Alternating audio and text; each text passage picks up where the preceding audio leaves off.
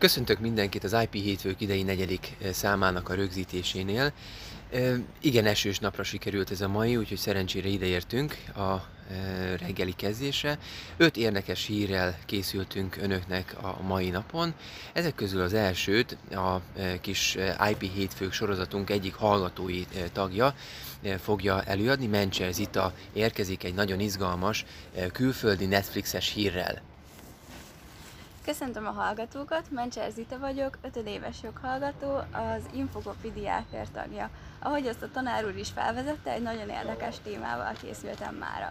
Új Sherlock Holmes szereplős film érhető el a Netflixen, amelynek főszereplője azonban nem Sherlock, hanem a tehetséges fiatal húga Enola Holmes. Arthur Conan Doyle hagyatékáért felelős társaság, a Conan Doyle Estate többek között a Netflix ellen indított per a filmben ábrázolt érzelmes Sherlock karakter miatt, amely nem felel meg a korábbi történetek rideg és észszerű Sherlock alakjának. Ez az ábrázolás a felperesek szerint Doyle szerzői és védjegyoltalmi jogait sérti. Ezt a jogesetet én szerzői jogi szempontból vizsgáltam meg. Az Egyesült Államok jogában a Sherlock Holmes történetek nagy része már közkincs, de az utolsó tíz történet még szerzői jogi védelem alatt áll. Ez az utolsó tíz történet 1923 és 27 között jelent meg, és ezek, ezekre a művekre a védelmi idő az USA akkori jogszabályai szerint az első publikálás követő 95 év múlva fog csak lejárni, tehát látható, hogy a védelmi idő e történetek tekintetében még nem járt le. Az Egyesült Államok jogában egyébként a fikcionális csak szóval leírt, tehát irodalmi karakter is lehet szerzői jogilag védett, de védhetősége mindig nehezebb, mint egy ábrázolt kép formájával rögzített karakteri, mert nem olyan objektíven meghatározott. Így a fikcionális karakter védelme minden ügyben egyedű mérlegelést igényel. Az Egyesült Államokban egy korábbi ügyben hozott döntés irányadó lehet ebben az esetben is.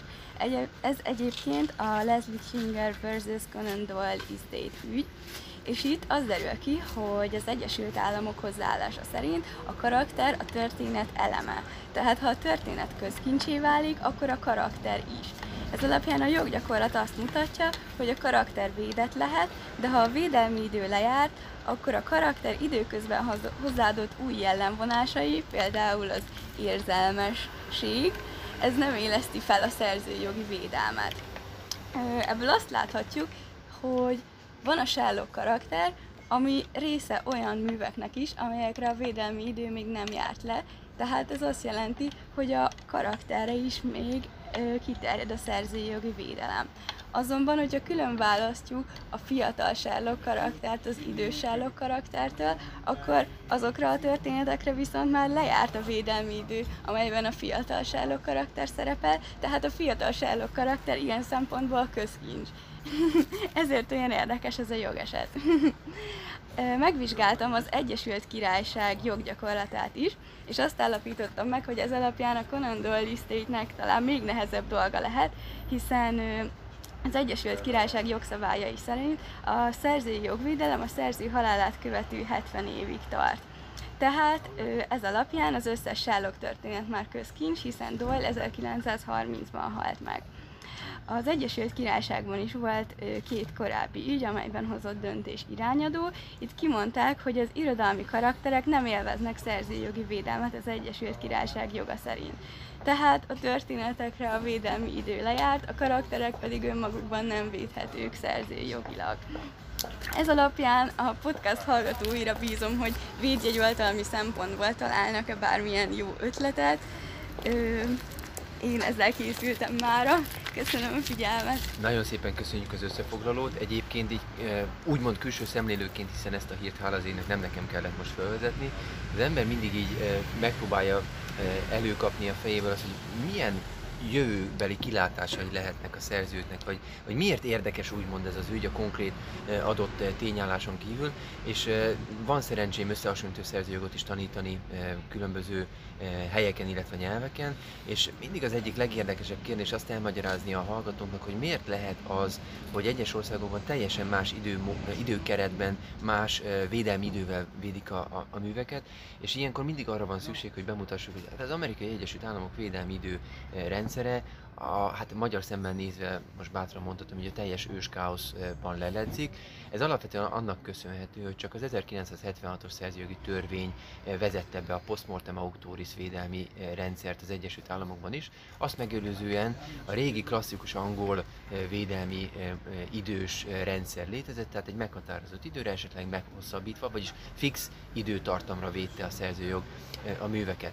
És az 1976-os törvény gyakorlatilag majdnem mindent felülírt a korábbi amerikai szerzőjogi rendszerben, hát kivéve a védelmi időt. És ezért van az, hogy a 76-os törvényt megelőző en megjelent művek védelmi ideje másként számítandó, és ezért van az a jelentős katyfasz, tényleg szó szerint, ami az egyes művek védelmét illeti. Tulajdonképpen az is kijelentető, hogy még pár évig Amerikában relatíve csekély tartalom mehet közkincsbe egyáltalán, hiszen a 95-ös védelmi idő, 95 éves védelmi idő az az még nagyon sokáig érvényes lehet sok tartalom esetén, a postmortem autoris védelmi időt pedig gyakorlatilag csak a 76-os törvény hatályba lépésétől számítják. És az amerikaiak nagyon ügyesen elérték azért azt, hogy, hogy mi minden védve legyen egy jó ideig az Egyesült Államokban. Nagyon szépen köszönjük ezt az összefoglalót, és haladjunk tovább a hírek során. A múlt héten két kivételes hölgyről tettünk említést az Egyesült Államokból, akkor ezen a héten egy úrról fogunk, ha csak röviden is, hát nem, nem megemlékezni, hanem kifejezetten köszönteni, ugyanis október 1-ével a VIPO élén új főigazgató áll, méghozzá a szingapúri Darin Tang, ha jól ejtem ki természetesen a, a, a nevét, bízok benne, hogy vagy Darren Tank, hát remélem, hogy jól mondom, majd valaki kijavít ebben. Ez azért fontos hír számunkra, mert egyébként milyen érdekes, hogy mindössze 1970 óta létezik a, a VIPO, az előtt egyébként a BIRPI nevű szervezet volt az, ami ellátta a legfontosabb nemzetközi szerzőjogi egyezményeknek a, a koordinálását, és 1970 óta, vagyis gyakorlatilag 50 év alatt ez az ötödik főigazgatója a VIPO-nak. Az első három évben volt egy svájci professzor, az, ült ennek a szervezetnek az élén, őt váltotta a már mellette dolgozó magyar származású Boks Árpád, igazából amerikai állampolgárként jelölték, de akkor is büszkék lehetünk, hogy magyar emberként a, leg, máig leghosszabb ideig, tulajdonképpen 24 éven át vezette ezt a szervezetet Boks Árpád. Őt Kamil Idris váltotta, aki szudáni volt. Egyébként Kamil Idris nevet tavaly még Szudánban azért is előkerült újra, mert hát a, a nagyon fontos forradalmon áteső e, szudáni e, átmeneti kormányzat abban gondolkodott, hogy e, belőle legyen új államfő e, ebben az országban, de végül nem őt kérték föl. Őt követte az Ausztrál Francis Guri, e, aki tulajdonképpen néhány nappal ezelőtt adta át megbizatását a szingapúri, korábbi szingapúri IP Office vezetőnek. Amit érdemes látni vele kapcsolatban, a legfontosabb nyilatkoz- kezdő nyilatkozataiban rögzítette, hogy három fő célt kíván elérni VIPO elnöksége alatt Tang. Ezek közül egyik úgynevezett inkluzív globális IP ekoszisztéma, nagyon gyönyörűen hangzik angolul is, Valójában ebben azt kell látni, hogy hangsúlyozottan a fejlődő és a kevés, legkevésbé fejlett országok érdekeit is kívánja hangsúlyozottan képviselni, ami nagyon helyes célkitűzés, főleg úgy, hogy ő maga egy kis, de egyébként nagyon fejlett országból, erőteljes IP védelemmel rendelkező országból érkezik. Második célkitűzés egy nagyon-nagyon helyes, ugyancsak nagyon helyes célkitűzés, amit már évek, évtizedek óta mindenki harsog egyébként, ez a Balanced IP Ecosystem, vagyis a kiegyensúlyozott szellemi tulajdonvédelmi rendszer megteremtése, de mégis a harmadik pont talán az, amiben a legtöbbet lehet majd profitálni, úgymond neki is, meg globálisan is, ez a vibrál, vibráló és előre tekintő globális IP ekoszisztéma, vagyis tulajdonképpen igyekszik a 21. századi kihívásoknak ő maga is, mint VIPO főigazgató megfelelni. Ahogy azt egyébként az elmúlt főigazgatók is igyekeztek elérni, reagálni a digitális technológia kihívásaira, ez várható a következő minimum hat évben, majd látjuk, hogy lesz-e újabb megbizatása az úrnak. Azt nagyon jól lehet látni egyébként, hogy Francis Guriék átadják az új vezetésnek a mesterséges intelligenciával kapcsolatos társadalmi egyeztetés, illetve most már államközi egyeztetések folyamatát. Elképzelhető, hogy ez alatt a hat év alatt valamilyen IP-vel, bocsánat, mesterséges intelligenciával kapcsolatos szellemi tulajdonvédelmi norma, vagy bármilyen más dokumentum is születik majd. Úgyhogy izgatottan várjuk, hogy mit hoz a következő hat év a VIPO oldaláról, érdemes nyitott szemmel járni a világban. A harmadik hírünk a mai napra egy ennyire nem történeti, sokkal inkább digitális kérdéskör lesz. Néhány évvel ezelőtt, amikor az Európai Unió Bírósága kihozta a Vékaszt ügyben a döntését, tulajdonképpen már előrevetített egy nagyon fontos folyamányt. Ez a Vékaszt ügy a felhő alapú szolgáltatásoknak a nyilvánossághoz közvetítési jog alá történő beillesztésével volt összefüggésben, és tulajdonképpen egy ezzel kapcsolatos cikkemben magam is ezt hangsúlyoztam ki két évvel ezelőtt. Egy nagyon fontos nyitott kérdés maradt, amit akkor az EUB nem kellett és nem is válaszolt meg, nevezetesen az, hogy a felhő alapú szolgáltatások esetén a mögöttes tárhelyekre nézve fennáll-e üres hordozó díj fizetési kötelezettsége a tárhely szolgáltatónak, illetve magának a nevezük egyszerűen platform szolgáltatónak. És elérkezett ez a pont, hogy ez a kérdés megválaszolása kell, hogy kerüljön, zárójel durván két éven belül, ugyanis a Bécsi Felleviteli Bíróság egy konkrét ügyben előzetes döntéshozatali eljárást kezdeményezett az EUB előtt. Nagyon leegyszerűsítve az ügy nem másról szól, mint hogy egyébként Németországban vásárolt szerverek, bocsánat, Németországban vásárolt szervereket helyezett üzembe egy cég, amely a szolgáltatását osztrák ügyfelek részére is nyújtja, és ezen osztrák ügyfelek a saját számítógépeiken elérhető tartalmakat bármikor föltölthetik ugye a tárhely szolgáltató tárhelyeire. Ebben az ügyben az Ausztromechana osztrák kompetens közös jogkezelő szervezet indított eljárást a tárhely szolgáltatóval szemben, az arra hivatkozás, hogy a tárhelyekre nézve is fizessen üres hordozó díjat.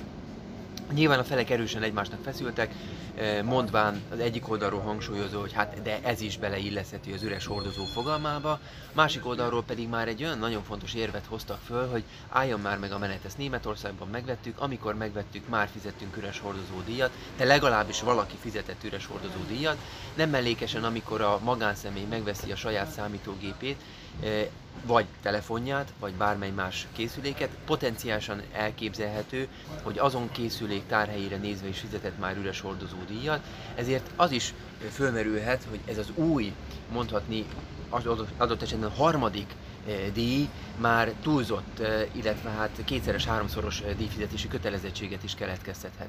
Tehát egy jól láthatóan elég padhelyzetes szituációba kerülünk, arról a kérdésről nem is beszélve, amit jelen esetben talán az ügynek még meg sem kell válaszolnia, hogy a joghatósági kérdések hogy jönnek képbe. Legalábbis EU-n kívüli joghatósági kérdések, hiszen említettem, hogy Németországban vásárolt szerverekről beszélünk, vagyis potenciálisan az unión belül vagyunk és maradunk, Viszont mi van akkor, hogyha mondjuk a számítógépeket Ukrajnából, vagy bocsánat, a tárhelyeket Ukrajnából vásárolják a, a tárhely szolgáltatók, ahol nem az uniós jog érvényesül. Vagyis azt is kijelenthetjük, hogy bár az EUB most az előkerült ügyben jó esetben durván két éven belül majd véleményt fog formálni, valószínűleg nem fog teljesen lezárulni a felhő alapú szolgáltatások után fizetendő üres hordozó díjak kérdése, mert majd még lesz egy lépcső, ha persze eljutunk eddig a pontig, ami az unión kívüli díjfizetési kötelezettséget is felvetheti. De minden esetre rendkívül izgalmas kérdés. A blogon, miután ezt a podcastot föltettük, a megfelelő linket közé fogom tenni, érdemes utána olvasgatni. A Clover Copyright blogján találtuk ezt a nagyon fontos összefoglalást. Menjünk tovább. Ezúttal Amerikába fogunk elkalandozni, méghozzá egy nagyon rövid, de rendkívül fontos hírhez, ez a rövid hír, ez nem más, mint hogy az Egyesült Államok leg, Szövetségi Legfelsőbb Bírósága elutasította a certiorari, hát magyarosan certiorari, csak ugye nem így ejtjük ki, kiadását a nagyon híres Led Zeppelin versus Taurus bocsánat, nem Taurus, az az ügy volt, Led Zeppelin ügyben, nevezzük csak így, vagy Stairway to Heaven ügyben, amely ügy arról szólt, hogy a Led Zeppelin legalábbis a felperes állítása szerint engedély nélkül hasznosított a Taurus című dalból egy viszonylag jól azonosítható zenei részletet. Vágyfülűek, ha meghallgatják a YouTube-on, véletőleg fölismernék a hasonlóságok alapján az eredeti dalt. Minden esetre ami sokkal érdekesebb számunkra, hogy nem is olyan régen a 9. körzeti szövetségi felleviteli bíróság Kaliforniában azt a megállapítást tette, hogy ebben az esetben nem beszélhetünk jogsértésről, egyúttal elutasította a Ninth Circuit a saját korábbi döntéseiben korábban támogatott úgynevezett Inverse Ratio Rule, vagyis a fordított arány tesztjét, amely fordított aránytesztje arról szólt, hogy annak érdekében, hogy megállapítható legyen a tényleges felhasználás, tehát még nem a jogszerűségről beszélünk, csupán a tényleges felhasználásról, vagyis a ténykérdésekről, azt kell megnézni, hogy milyen mértékű a hasonlóság, és a hozzáférhetőség egymáshoz viszonyított, aránya. És minél csekélyebb a hozzáférés, annál nagyobb hasonlóság kell, fordítva, minél e, nagyobb a hozzáférés, annál csekélyebb hasonlóság kell annak megállapítására, hogy e, ténylegesen történt felhasználás. Na most ezt a szövetségi bíróság elvetette, nem mellékesen hangsúlyozva, hogy valójában saját korábbi döntéseiben foglalt ezen álláspontot alig képviselte más szövetségi felleviteli bíróság, vagyis nem létezett egységes álláspont az Egyesült Államokban erre nézve, és most maga a Nine Circuit mondta azt, hogy jó, felejtsük el az egészet. És a Szövetségi Legfelsőbb Bíróság jelenlegi gyors döntése, ami arról szólt, tulajdonképpen leegyszerűsítve, hogy nincs legalább négy olyan legfelsőbb bírósági bíró, aki támogatta volna, hogy az ügyet magukhoz vegyék. Ezzel tulajdonképpen megerősítették azt, hogy a csekély mértékű felhasználások esetén nem beszélhetünk szerzői jogsértésről tény oldalon, vagyis nem is kell nézni a jogi kérdést, tények alapján megbukik az ügy. Ez azért irgalmatlanul nagy jelentőségi kérdés, mert az elmúlt években egymás után érkeztek az olyan ügyek, ide elég utal, vagy ezen a ponton elég lesz utalni a Blurred Lines ügybe, vagy a Katy Perry Dark Horse ügyére, vagy egyébként az elmúlt napokban e, cikkeztek ismét arról a, az először tavaly e, napvilágra került hírről, hogy egy síren ismét beperelték, és mit ad Isten megint a Marvin Gaye, Marvin Gaye örökösei egy Marvin Gaye dalnak a felhasználása okán. Egyszerűen kijelentető, hogy a túlzott mértékű hasonlóság még mindig nem lesz elegendő a jogsértések megállapítására, mert ennél több kell ahhoz, hogy valaki, tehát a, puszt, bocsánat, a hasonlóság önmagában nem lesz elegendő, ennél több kell ahhoz, hogy valaki eh, jogilag is támadhatóvá tegyen egy zenei felhasználást. Ez a döntés, bár mivel nagyon friss, eh, hiszen október 5-i hír, hírről beszélünk, Véletőleg nagyon sok publicitást fog kapni az elkövetkezendő napokban, hiszen végső soron arról beszélünk, hogy az amerikai legfelsőbb bíróság, hát tudom, mostanában ez egy furcsa kifejezésnek hat, de legalábbis liberálisabb álláspontot vett föl, mert hát ugye mondhatnánk, hogy ezzel a felhasználói oldal potenciális erősítését láthatjuk a, az amerikai szerzői jogban. Nagyon jó. Én a magam részéről befejeztem itt az összefoglalókat a híreknek. Van egy lezáró információnk a podcast hallgatói számára, ami pedig végre valahára egy magyar, mondhatnánk budapesti és per szegedi hír lesz, ugyanis nagyon rövidesen megszervezik a negyedik Kopi 21 blogshopot. Erről Pakudorottya fog önöknek beszámolni. Jó napot kívánok! Én is üdvözlöm a podcast hallgatóit, Pakudorottya vagyok. Nagy örömünkre szolgál a hír, hogy bejelenthetjük, hogy a Kopi 21 csapata, illetve a Pázmány Péter Katolikus Egyetem együttműködésében idén már negyedik alkalommal kerül megrendezésre a Kopi 21 Blogshop programja. Idén két témakört fogunk körbejárni. Egyrészt a Kopi 21 blog éves témáját adó mesterséges intelligencia és szerzői jog vonatkozásait, illetve a nagyon is aktuális CDSM irányelv mostanában aktuális kérdéseit fogjuk összesen 10 előadó együttműködésével feldolgozni. A rendezvényünk idén online kerül megrendezésre, és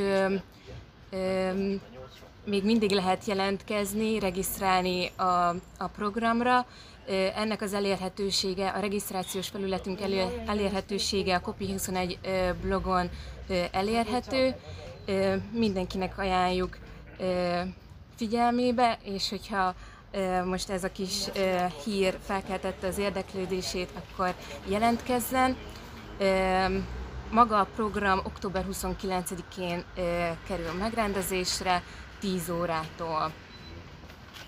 Így van, nagyon szépen köszönjük, és azért annyit hagyd súgjak hozzá, bár én kértem a, a, a, Dorottyát, hogy ne remerüljön el minden személyes részletben, de, de rendkívül büszkék vagyunk arra nézve, hogy az előadók körében számos bloggert e, is köszönhetünk majd, illetve e, külsős kollégákat is, akik szakavatott ismerői e, a szerzőjog, akár mesterséges intelligenciával, akár a, a CDS irányelvvel kapcsolatos e, e, apróbb vagy nagyobb e, részleteinek. Úgyhogy mindenki csak arra tudok biztatni tényleg, hogy csatlakozzon, akár az utolsó előtti napig is, mert valójában a legfontosabb digitál, tehát a platformmal kapcsolatos híreket a, csak a jelentkezők részére e-mailben az, a program előtti napon fogjuk majd kiküldeni, úgyhogy bármikor lehet még erre jelentkezni, és azt azért tegyük hozzá, mert ez valószínűleg egy nagyon fontos piaci alapú kérdés, hogy ingyenes programról beszélünk, senki ne kezdjen el nekünk átutalásokat emiatt eszközölni. Hát persze másért küldhetnek nekünk, de, de, de emiatt semmiképpen se. Nagyon szépen köszönjük a negyedik podcastunk végighallgatását is a, a közönségnek. Jövő héten ugyancsak e, bízunk benne, hogy, hogy lesz a világban annyi érdekesség, hogy be tudjunk e, e, ilyen hírekről majd számolni, úgyhogy várjuk Önöket. További szép napot és jó egészséget kívánok mindenkinek!